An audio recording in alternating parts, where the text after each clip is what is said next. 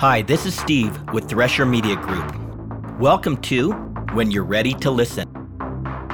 This podcast is dedicated to exploring the truth about God, things you may not have understood, may not have been taught, or quite frankly, had a very hard time believing. And since our entire relationship with God rests on believing, it is important we learn how to separate the truth from the many lies and fictions that abound within the religion of Christianity. So when you're ready to listen, tune in and discover a pathway to freedom, encouragement, life, and hope. Episode 17 Jude 20 through 21. Live the contrast. We closed our last podcast with the understanding that our protection from these people, these apostate teachers and leaders, comes when we bet our lives on the Word of God the word which the apostles spoke to us, and through our willingness to continue to build ourselves up in the faith which we have been taught. And by the way, that is one of the reasons understanding the code is so important, for it reveals what was said and how it was said by the Spirit of God as he moved through the apostles, thereby cutting through many bias based translation issues. I hope that by the time we are well into Revelation, it becomes beyond clear why we need a plumb line, the code, to guide us through our understanding of so many passages that have come to be distortions of the Word of God, distortions of the word which the apostles spoke to us. Jude 20 through 21. But you, beloved, building yourselves up on your most holy faith, praying in the Holy Spirit, keep yourselves in the love of God, waiting anxiously for the mercy of our Lord Jesus Christ to eternal life. A bondservant. We started this study in Jude 1 by understanding what it means to be a bondservant of Jesus Christ. And we closed this letter with solid instruction on what that practically looks like. First, we are to build each other up in our faith. This little phrase is a stab into the heart of the religion of Christianity, which, as we know, is focused on what we can do for God and what we can be for God. Yet to build each other up in our faith speaks of exactly the opposite. It speaks to our neediness. It speaks to our inability. It speaks to our utter and desperate dependence upon God. And it speaks to our need to know God for whom He says He is and to understand and believe who He says we are to Him. Colossians chapter 2, verse 6 through 7.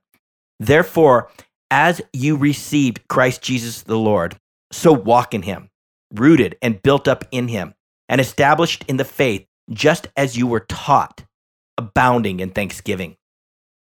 How did you receive Christ and get your introduction into the household of God?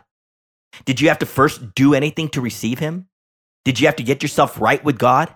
Did you have to attain a certain level of goodness before you were accepted by him? Did you have to forgive everyone or repent of all the bad that you had done? Did you have to perform any deed of service, obedience, worship, or any other duty? No, no, no, no, no, no, no, no, no, and most definitely no. You received Christ by believing that He is, and that He is, in a sense, a rewarder of those who seek Him. You received Christ by looking to Him and understanding your neediness, merely asking Him, Jesus, Yahweh Yasha, to free you and make you his own. One of my favorite stories comes from the scene on Calvary right before Jesus died. He was crucified between two criminals, men of ill repute, and they were witnesses of all that happened to Jesus leading up to his great demise. They saw how the Jews treated him. They saw the brutal efficiency of the Roman penal system. They saw those who followed Jesus and would not leave the foot of the cross and they saw how he chose to respond to each person associated with his death. One of these criminals joined along with all the Jewish religious leaders and mocked Jesus, while the other had a transformed heart. Luke chapter 23, verses 39 through 43. So, you're the Messiah, are you? Prove it by saving yourself and us too while you're at it. But the other criminal protested, Don't you fear God even when you have been sentenced to die? We deserve to die for our crimes, but this man hasn't done anything wrong. Then he said, Jesus, remember me when you come into your kingdom. And Jesus replied, I assure you today, you will be with me in paradise. That is it. No sinner's prayer, no baptism, no special repentance, no religious rituals, no need to first forgive others, no Sunday school, no catechism, no sacraments, no pleading to someone who's already dead to make a way for you to Jesus, no duties and no work, no dedication to the church, just simple belief in the person of Jesus Christ. When this man, this criminal, acknowledged that Jesus had a kingdom and was therefore the king, and he admitted his abject neediness by pleading with the king to remember him, he was saved. He realized he was completely dependent upon the king for his future. That was it. He believed that Jesus was Yahweh and that he was the only way to paradise. Jesus replied to his faith, I assure you today, you will be with me in paradise. This is why John wrote, But to all who received him, who believed in his name, he gave the right to become children of God, who were born not of blood, nor of the will of the flesh, nor of the will of man, but of God. Through belief, this man, this criminal, exercised that right to become a child, and in that moment dug down deep in his soul and chose to be needy. Again, like that little child, and asked Jesus to simply remember him. He did not stand on any work or pretense or give Jesus any reason or even any excuses for his life. In abject neediness, he just asked for Christ to remember him.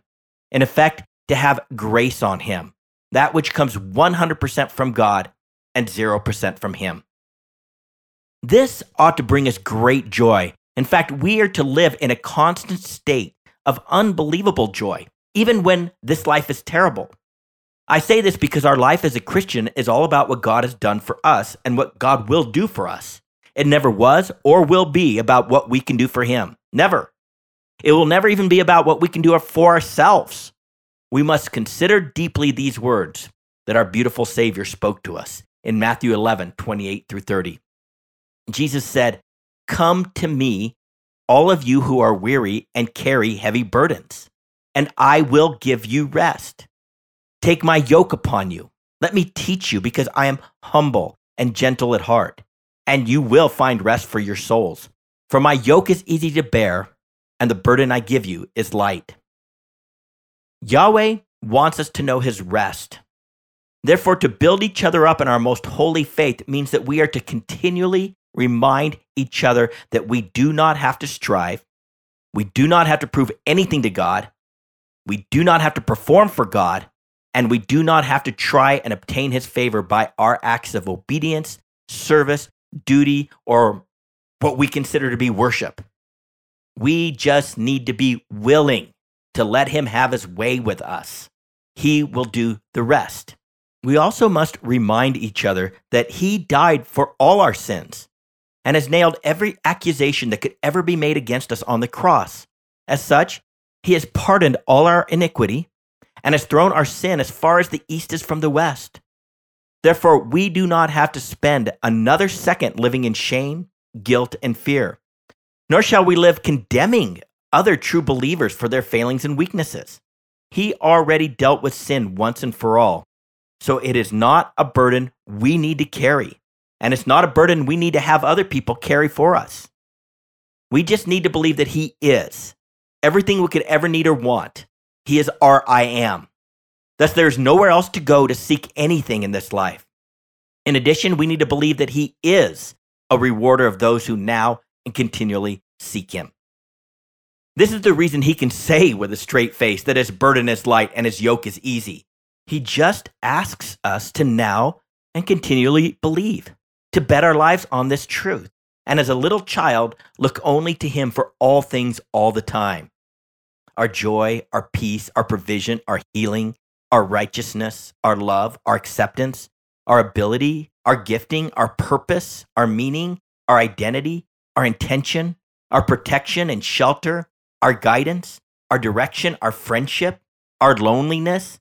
And as the one whose job it is to transform us, we look to him to make us holy or to set us apart for him. We must never forget that without faith, without betting our lives on the truth about God and about who we are to God, it is impossible to please Him. Anything but faith is religious fiction. God desires us to learn to rest in the fact that if we trust ourselves to Him, truly trust ourselves in the deep recesses of our soul where we tend to keep Him out, He will abide in us and live His life through us. He will literally do our works. Thus, our acts of obedience, service, and so on will flow as He fulfills the work of the Father in and through our lives. In fact, this is the only way we can ever do the works of God. If He is literally the one doing the work and using our bodies to accomplish His task. Which is why, if we ask anything in His name, He will literally be the one to do it. After all, He is God, and they are His works. We are not God, and we cannot do His works. Only He can. We can just be a vessel through which He flows. Again, as we have studied, our life as believers here on this earth is all about the substitution principle.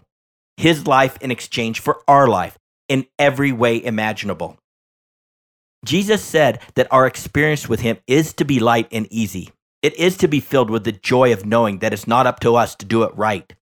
We simply are to believe that Yahweh Sidkenu, Yahweh, our righteousness, has done it right for us. Therefore, we are safe to let Him set us apart and make us holy for His purposes. Doing it right and being holy is His work in us. It's not a burden we are to carry. Funny how belief is the easiest, hardest thing in the world. It is so shocking how quickly this simple truth is forgotten, and how quick the enemy can seduce us with all manner of instinctual religious wisdom. The wisdom which demands that we serve God, obey God, and do our duties for God, and so on. For example, I've met so many people who are obsessed with ministry and ministry opportunities. It seems they are not okay with their lives unless they are serving God and doing something meaningful. But this is wrong. It is also tragic. I have found that those same people never seem to be at rest, and their spirit is never at peace. They are usually a wreck within, despite the image they project. We must never forget that Jesus wants us to only do what our Heavenly Father tells us to do, saying only what He tells us to say, and going where He sends us and then only when he directs. That is it. After all, we are commanded to follow his example in all things. And this is how Jesus lived and functioned with his Father, doing and saying only what the Father told him to do and say. Jesus wants the will of the Father done here on earth, as he, Jesus, lives his life in and through our bodies through the presence of the Holy Spirit. He does not want us doing what we want to do for the Father, no matter how well intentioned for our effort means nothing to him, for only his works are good. To build each other up in our faith means that we must continue to be found in grace, choosing to live like little children who are just as desperately in need for him as we were in the beginning. Jude 20 says that we are to pray in the Holy Spirit.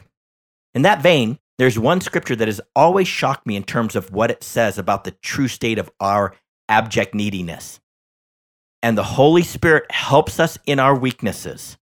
For example, we do not know for what God wants us to pray. Can you imagine? We do not even know what to pray, much less how to pray. That is how pathetic we are on our own. That is how truly needy we are. The key to praying is praying according to the will of God. If we pray according to his will, we can be confident that he not only hears our request, but that we will receive what we ask for. That is because we are asking for what God already wants to provide, since it is according to his will. Kind of makes sense, right? And if we pray according to his will, then Jesus says he will do it. He will literally be the one who does it in and through our lives. True prayer, therefore, is about being aligned with his will. Now, since we fail at this so frequently, the Holy Spirit helps us by praying for us. And the Father knows what the Spirit is saying because he pleads for us in harmony with God's own will. I mean, thank goodness there's a backup plan. And God is the provider because if it was up to us, we would be in a lot of trouble. By the way, praying in the Spirit in this context does not mean praying in tongues. Praying in the Spirit means that our heart, mind, soul, and strength are all aligned with the Holy Spirit of God enabling us to pray in harmony with the will of the Father. It means that the Holy Spirit of God is in practical control of our heart, mind, soul, and strength. This reemphasizes our need to be willing to let Yahweh have his war against the enemies in our life, and in turn, let the Holy Spirit fill us and dwell in us. Hence, we all need to enroll in Pain Central and start to learn why we can now be trusting ourselves to Yahweh and how to now be trusting ourselves to Yahweh, now and continually.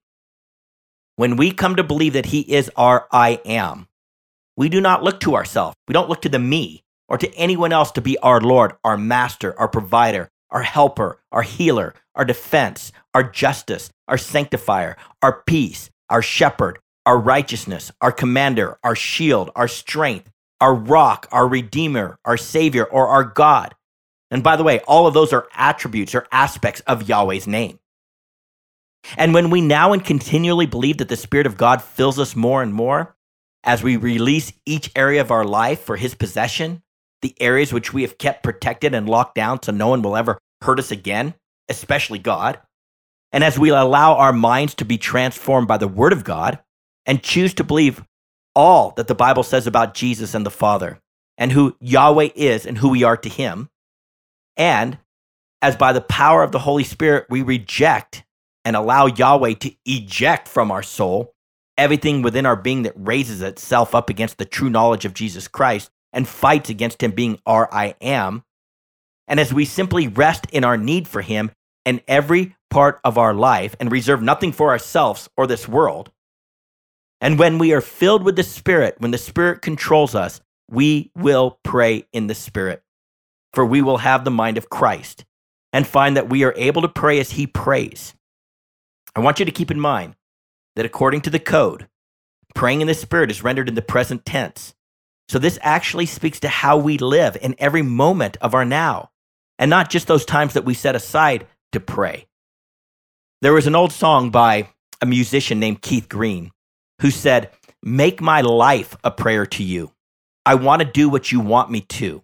No empty words and no white lies, no token prayers, no compromise. It went on to say, it's so hard to see when my eyes are on me. I guess I'll have to trust and just believe what you say.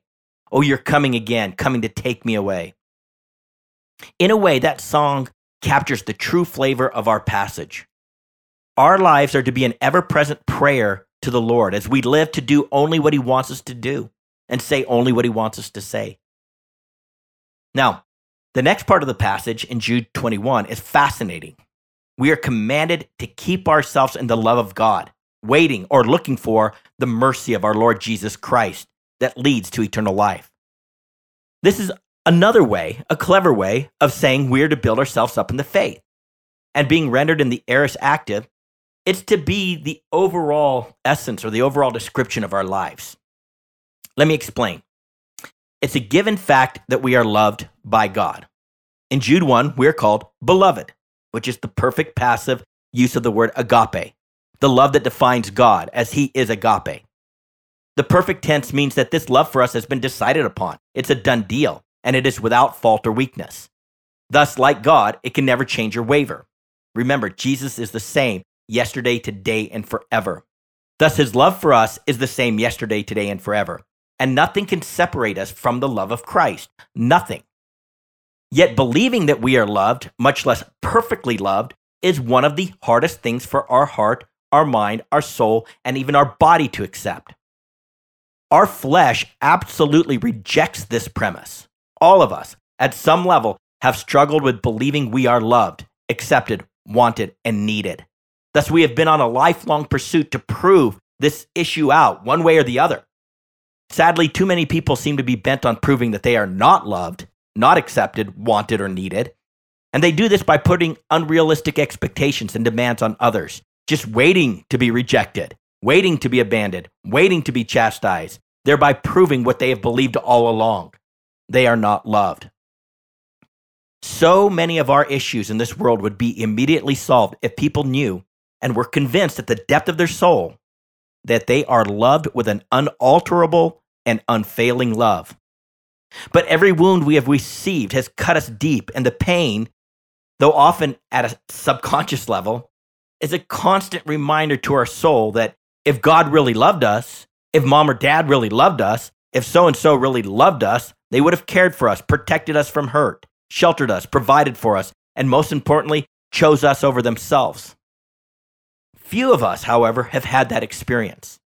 And because so many have struggled receiving at the depth of their being the truth of God's love, we've adopted all these religious means according to our instinctual religious wisdom to get his love, to secure his love, to earn his love, to obtain his blessing, to distract us so we can ignore the pain of the wounds which he has caused in our lives. Honestly, our religious flesh is one of the biggest enemies to our abiding in the love of God. Yet we must remember that if he is sovereign, if he is Adonai, if he is the Lord in the true sense of the word, if he is the Alpha and Omega, then everything in our lives begins with him and ends with him. That means every wound, every hurt, every disappointment, every pain, every terror, every violation, every trauma, every abuse, every rejection, and every insult has come from his hands and is therefore an expression of his great love for us. It is hard to accept, for sure. But without exception, everything is from him, by or through him, and to him. Hence, he is the Adonai, and there is no other. And more than that, all of what he has done, caused, and allowed in our lives is good, pleasing, and perfect. I mean, even writing these words extracting from these scriptures, my body trembles with incredulity. How can that be true when so much of it has hurt so badly? How can the terrors and traumas we have experienced be love? And do we even really want to keep ourselves in that kind of love? That's terrible. Clearly, most of us tend to have a trust issue when it comes to God's love for us. And this is the reason why so few people believe in the sovereignty of God. Even though they make professions that they do, the truth is they only kind of do. It is far too easy to forget that God has marked us as aliens and strangers in this place. We simply do not belong to this world. And since He has called us from before the foundations of the earth to be recipients of His great love, Yahweh Makodeshkim, Yahweh who separates us for Himself, and Yahweh Kana, Yahweh, who is jealous, have been busy at work from the get go of our lives to separate us or to circumcise us from this world. These two names of God tell us that from the beginning, He has been jealously fighting every enemy in our soul that wants us, nay, craves for us to make our home in this world, to find our belonging, our identity, our meaning, our purpose, our future, and our hope in what this world has to offer all these yearnings continually fight against our now and continually choosing to live like a little child, dependent upon Yahweh for every part of our lives. Instead, they seem to push us aggressively down the path of apostasy. Hence, Yahweh must destroy them. It's an act of great love and mercy. As we get into Revelation, we will hopefully come to understand how beautiful this is. As we are confronted with the separation which he makes between those in his household, between those who choose to live like slaves and those who choose to live like sons. Those who have been willing to let him sever them from this world, especially the world of religion, will come to rule and reign with him.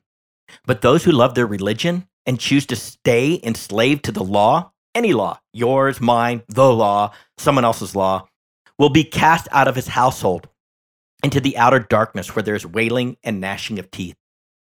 Jesus wants us to be so secure in his love that we become convinced that there could have been no other path than the one he, Yahweh Ra, has set before us. Viewing it from his mercy, he only did what he needed to do and will do what is needed to break the hold which the world, the enemy, and the flesh, especially our religious flesh, has on our life. Therefore, in terms of his keeping his promise, to transform us into the image of the Son, it has been and is all good, pleasing, and perfect. God knows this is an extremely difficult issue to settle with emotionally. We all want a warm and fuzzy God who only blesses us in his mercy and grace. And it is our unbelief in his perfect love for us, a love which demands that he goes to war against us, that is at the crux of why we trust in ourselves, why we give ourselves to idolatry, and why we fall into apostasy. So he tells us to keep now and continually looking for the compassion or the mercy of our Lord Jesus Christ unto eternal life. If we look for his mercy expressed in judgment, we will come to understand the depth of his love. Let me explain. When I start to grumble and complain about the way God has directed my life, especially once I ascribe to him the responsibility for my life instead of being a victim and blaming myself, others, or the devil, he always settles me down by showing me how compassionate and merciful he has been to me. Simply said, he has not dealt with me according to my sins. He has dealt with me according to his right of possession to have what he purchased with his blood and that which I freely offered to him. And although he is a perfect God who demands perfection, he has chosen to let Yahweh Sidkenu be my perfection. Accordingly, he has not condemned me for my sins and my wrongs, nor has he punished me for even blatant rebellion and hostility towards him. Rather, he has used all of it as an education tool to patiently teach me something else I needed to discover about his perfect love for me. Through it all, he continues to show me another layer of my wrong belief, an unbelief that he wants to transform into faith. His mercy grounds me, his mercy secures me. So I now and continually keep looking for his mercy in my times of judgment, during the war he must wage, instead of looking for his punishment in judgment. It's a mental and emotional shift for sure. I used to be so afraid of God, believing that with every transgression, every sin, and every complaint, that God was going to thump me in some sort of awful manner of punishment. I knew the passage that says, In perfect love there is no fear, but I was afraid. Clearly, I had not been perfected in his love. I had not yet chosen to believe at the core of my being the nature of God's agape love. Hence, every time I sin, I tended to run away from God relationally until enough time elapsed and I had performed the right kind of emotional, mental, and practical penance. Then I slowly eased my way back into his graces. I mean, this was a life of terror, self induced terror, as I continually looked to his punishment instead of his merciful judgment. As a result, I never found myself safe and secure in his love, and I did not know his rest. For sure, I mistook God teaching me why I can believe in his love and how to believe in his love for punishment. After all, my life was filled with troubles and sorrows that never seemed to end. I thought I was just reaping what I had sown. I mean, that's what I had been told. I never understood that he was intentionally, purposefully circumcising me from this world. And I most definitely did not realize how much cutting he was going to have to do to make me his own. I thought a little snip here and a little snip there, but no, there's been a lot of cutting, a lot of tearing. As a result, I just thought he was mean, scary, and a terrible dad. But it was my wrong belief and my unbelief that kept me looking to his judgment as punishment instead of mercy. Therefore, the Holy Spirit had to train me to now and continually dig down deep in my soul and look for his mercy in all things. The reality of his mercy, which triumphs over judgment, had to become a truth that I believed in my heart, mind, soul, and strength. And each one of those aspects of my being required different lessons and a different sort of training. The lie, I believe, was still premised on the notion that my sin somehow impacts my relationship with God. Therefore, what I experience as pain and troubles must be a payment, a payback, a retribution for my sin. In each area of my life, I had to become convinced that what God was doing had nothing to do with my sin, but everything to do with my belief, or more aptly stated, my unbelief. My sin was just a tool to educate me or convince me of the attributes of Yahweh that I was not believing to be true for me. I had to let the Holy Spirit train me to believe that every step I take, whether for shalom, whether for peace, or for ra, for evil, is necessary for me to have the opportunity to know why living for myself, living for this world, and living for others is a huge waste of time. I had to let the Holy Spirit train me to bet my life upon the truth that the issue of sin is no longer an issue of sin between me and God. Rather, it's just a tool used for education, a spotlight of sorts to show me the areas that He wants to possess and transform into His image. I had to let the Holy Spirit train me to believe that I am free. Thus, there is no law that condemns me. I am unrestrained by anything other than His agape love.